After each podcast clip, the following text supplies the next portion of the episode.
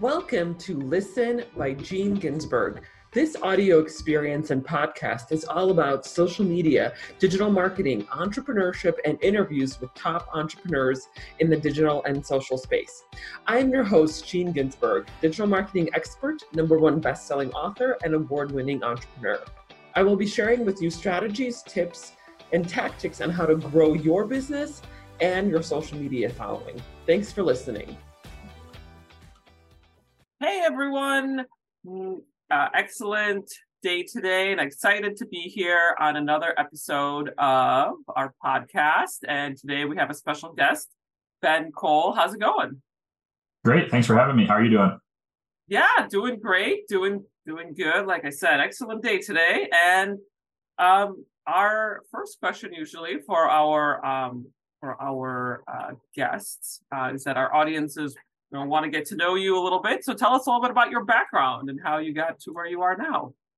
Yeah, definitely. So um, mainly a lot of what I'm going to focus on, what our, our company focuses on is a lot on the financial accounting operations side of things. So we help companies optimize their their ERP platforms. But kind of going back to how I got my start, um, what I kind of studied in college was finance and MIS or information systems, right? So that's kind of led me to where I'm at today. Um, I've always had a passion for technology and numbers, really. So it's kind of a good mesh between the two and had worked uh, up until 2021 for a handful of different companies. Uh, been in the space since 2016 and wanted to branch out on my own. So for the past two years, I've been helping companies um, through our company. Kind of, we've got seven people right now. So like that smaller kind of startup vibe. I've worked for companies that are a billion dollars in revenue to other startups. I worked for a startup in Austin, Texas for a little bit, and really have always wanted to do my own thing. Um, we have some other entrepreneurs in our family, so it's something I always saw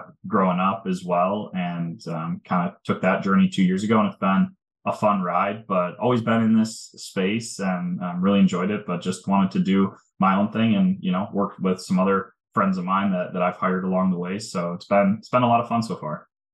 That's great. Um, so tell us a little bit about uh, ERP Connect and and the problem that you're solving for your clients. Yeah, definitely. So like I said, started ERP Connect two years ago. Um, I've been working with Microsoft ERP solutions um, since 2016. Like I had mentioned, the one we specifically focus on at ERP Connect is called Business Central. It's kind of in that SMB or you know small and medium business space. And what we help people do, or what I've helped people do historically, is actually implement these financial and operations systems. Um, and more recently, have started to create our own apps that sit in Microsoft's App Store. So, really, a technology company now, but we create these apps that sit on top of the base platform that Microsoft creates in order to get people more uh, efficiencies and automation and reporting. So we've got a lot of tools around dashboarding and reporting, and then we also have tools that just help people work with the tool uh, quicker, less button clicks, more efficiently, and automating various processes uh, within the system. So I have a I have a passion for automation and really doing things more efficiently. So that's kind of where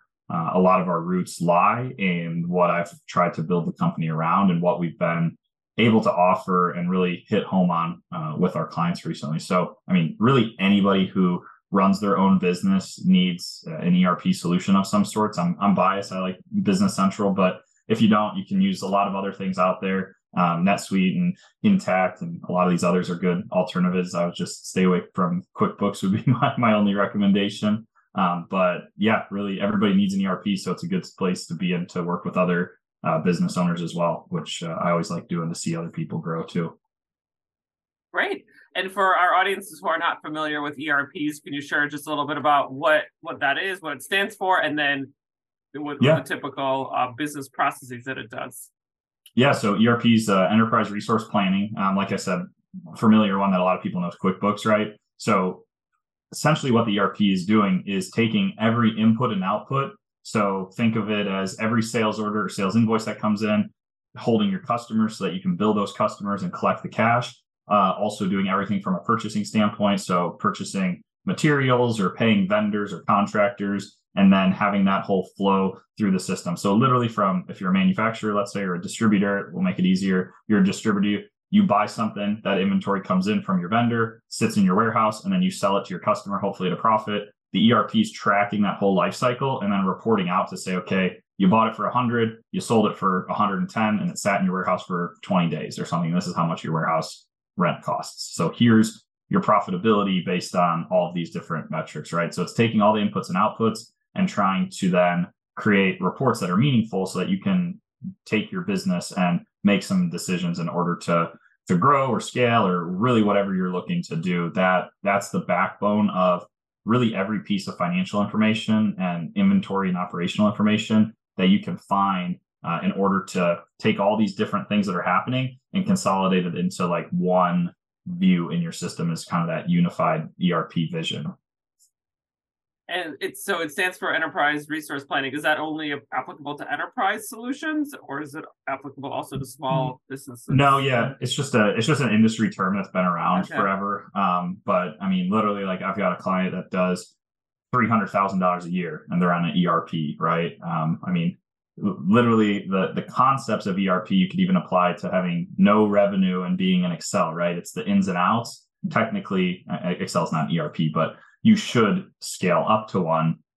Um, but you know, companies that are very very small, um, even you could even run a small ERP if you had your own one person shop doing hundred thousand dollars a year if you wanted to track everything coming in and out, right? You, might be too small um, depending on what the cost benefit is. But if you're if you're over 500,000, definitely if you're over a million, um, everybody should be using uh, an ERP solution.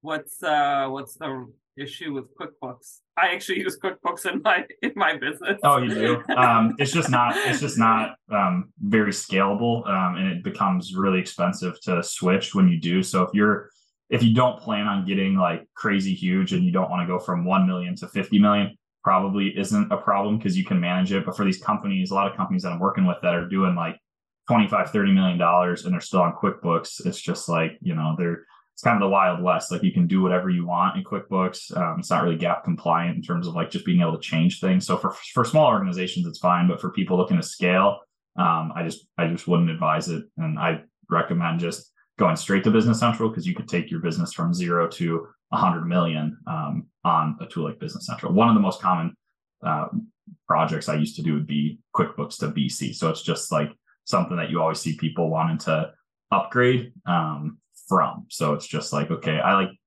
new business owners. I just tell them just skip that phase and come straight to to a Business Central or something similar. Because um, if you did want to switch, right, it's very expensive to switch. Most of the projects that I do for switching someone from QuickBooks to Business Central are anywhere in the realm from a hundred thousand to two hundred thousand um, dollars in professional service fees, typically. Okay, and what are the benefits of Business Central over QuickBooks? Um, more automation, more compliance, uh, more of an enterprise feel, kind of like you were saying. Um, so just geared towards bigger companies, and really the the big thing is audit compliance and, and GAAP compliance as well. Um, just more stringent accounting rules that you should follow and you're technically required to follow that QuickBooks doesn't necessarily follow. Okay, gotcha, gotcha. Um, and is this applicable to all businesses? Uh, like any sort, um, from manufacturing to software to service businesses, everybody, everybody under the sun can use it. Mm-hmm.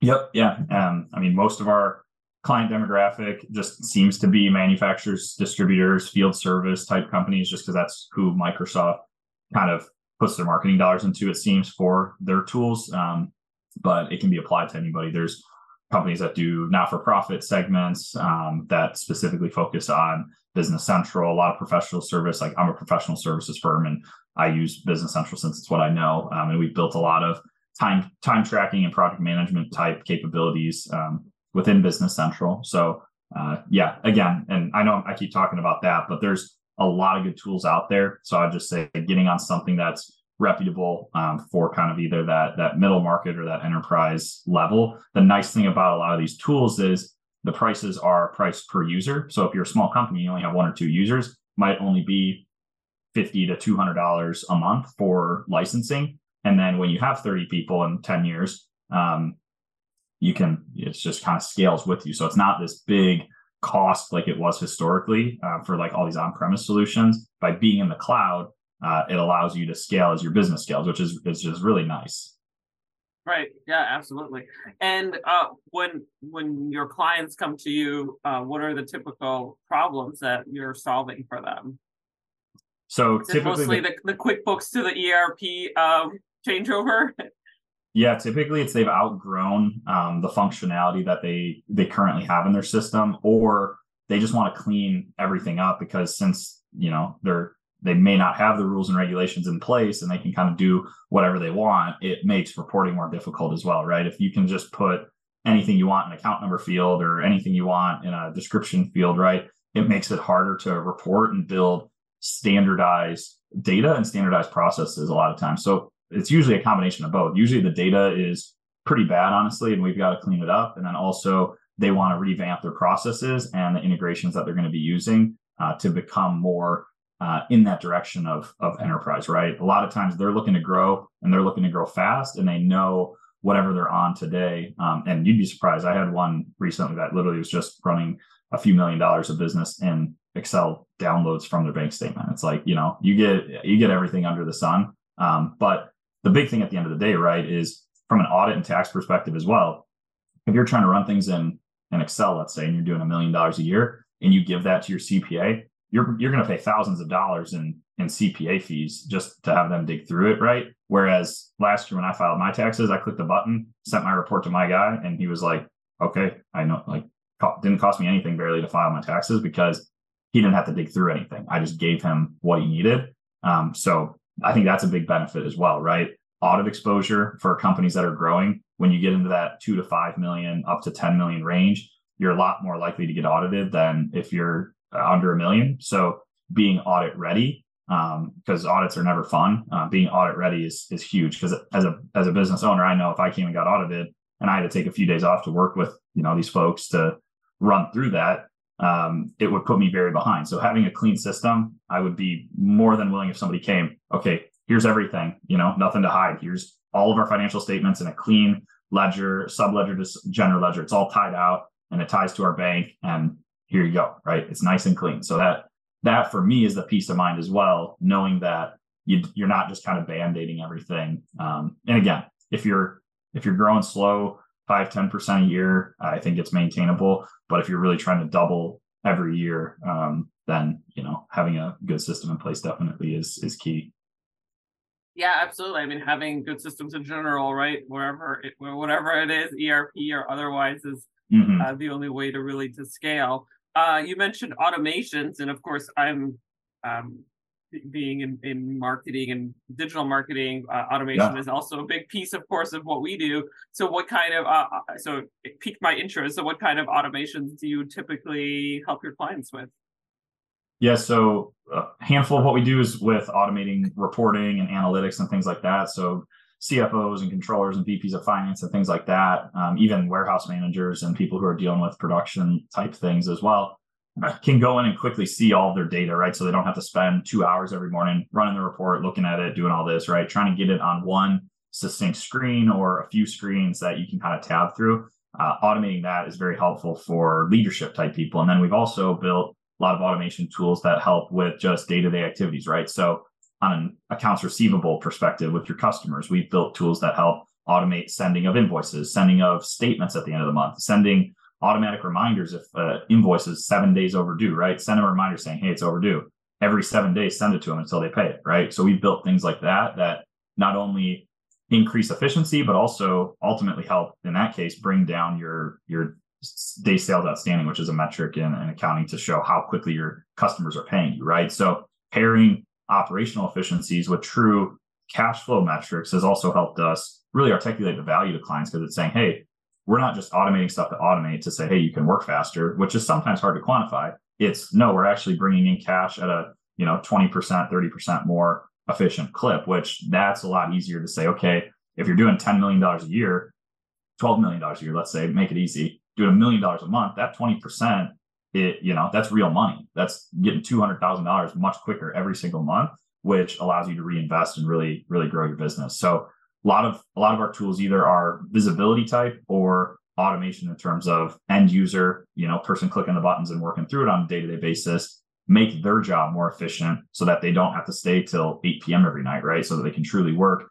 an eight to five or so, which I know is kind of like unrealistic these days, it seems. Um, but you know, trying to get back to that uh, point so that people can be more efficient. And for for owners and hiring managers, it's hard to find good people. So the less people we have to staff, uh, the easier it becomes, right? By making it more efficient, it's better. It's better for the entire organization. Right, right, right.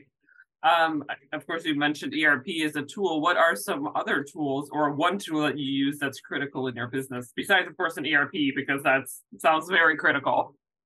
Yeah, so I have a lot of things that feed into it, and that's what's critical for me, right? I've got AP automation tools that feed uh, again, everything for me is going to feed in. So I've got an AP automation tool that somebody sends me an invoice, it scans it, it sends it right into my system, so I know what the invoice is, and I can go pay it. Right. My most my most used one is probably my timekeeping tool, um, which is called Clockify. Anybody can buy it. There's a free version out there. Has nothing to do with ERP. It's just a time tool. We've built an integration to integrate to Business Central, but um, what this tool does is it allows all of the people on my team to quickly and easily enter their time because that's one of the main ways that we're generating revenue, right? Is working for our clients, charging by the hour, and then billing them back. So having an efficient way to enter that time and record it and then bill it back out to clients is crucial to me. Um, and the bigger thing is that everyone hates entering their time. So they've made it really easy to integrate directly to your Outlook calendar. So for any call, I can quickly go at the end of the day and just click through them um, as to what was billable, what was not, what client it was for. So, like for example, this call, right? I've got it on my calendar. I can just go click on it really quick and just say admin activity, right? And then it's just going to put it in my admin bucket saying we spent some time chatting, and I can put notes on it if I wanted, right? I'm going to put notes on my client facing activities. Um, but that that tool has been a lifesaver because it's helped improve how fast I can collect time, gives me dashboarding and metrics internally to that tool to see what our trends are up and down over holidays and weekends and things like that. And then ultimately have a quick kind of integration or report that I can run to make sure that that time then is getting uh, allocated out to our clients so that you know I've got payroll to pay, so I got I have to have some way to fund that, right? and that's that funding comes through the time that we're spending with our clients. Yeah, we use Clockify too on our in oh, our oh, nice. internal system uh, in our internal business as well. Yeah, it's uh, amazing. Just, you know, internally having our our team members track their time, just yeah, so that we're aware of like how much time we're spending on a client and how much oh, time yeah. we're spending on administrative, you know, or internal projects for our own company. Like for example, uh, you know, like if we do marketing for ourselves, right? We market our agency. That's obviously still time that we use and resources that we use, but then how much time are we spending to, towards that? Um, so yeah, it's been uh, Clockify has been very helpful in um, allowing us to better understand where our time is spent, uh, and yeah, are we charging our clients enough based on how much time we're spending with them? Um, so Absolutely. it's been it's been very helpful. Um, so we've talked a lot about um, automation on uh, on this podcast or this episode, um, and just wanted to get a sense. Um, one of our last questions is, is uh, what is your prediction for the industry, and perhaps that's maybe related to automation and how that's going to change the future of work, or whatever is top of mind for you for the for the prediction. Yeah, I think the big, I mean, two big things I'm seeing is number one is the the shift to cloud, right? So I think any new like when I talk to my friends and people who are starting businesses that, that are colleagues of mine, right? Like anybody who's starting a new business, they're going straight to cloud, right? Like that's that's what's online, that's what's advertised. That's you know, if you if you search for something and you search for a tool, everything's gonna be cloud based now. So I think we're seeing a huge push to cloud based systems, but then also there's so like I mean every other company that wasn't started in the last five years, right? More likely than not, they're probably on an on premise solution still because I feel like in the last Uh, five years ago or six years ago is really when that big cloud push started. So I think for me, my biggest prediction is all the influx of people that are going to be trying to migrate from their on-premise solutions to their to these new cloud solutions and finding the right mix of people to do so right? Because i mean that's what i do every single day but there's only so many consultants or people who are focused on that versus how many companies need to go. So i think there is going to be a bottleneck. And if i was like if i could go back in time or if i was in high school right now looking to, for something to study in college, like I would study finance, accounting, and, and uh, technology because I think that mix of things, there's so much potential for um, those careers and, and really cloud-based careers in finance, accounting, and operations that are going to be coming forward that we're going to, I mean, everyone's going to need more people to help support all these types of things. So if I had a crystal ball, Um, I mean, I, I I did it, so I think I'm in the right spot, luckily, right? But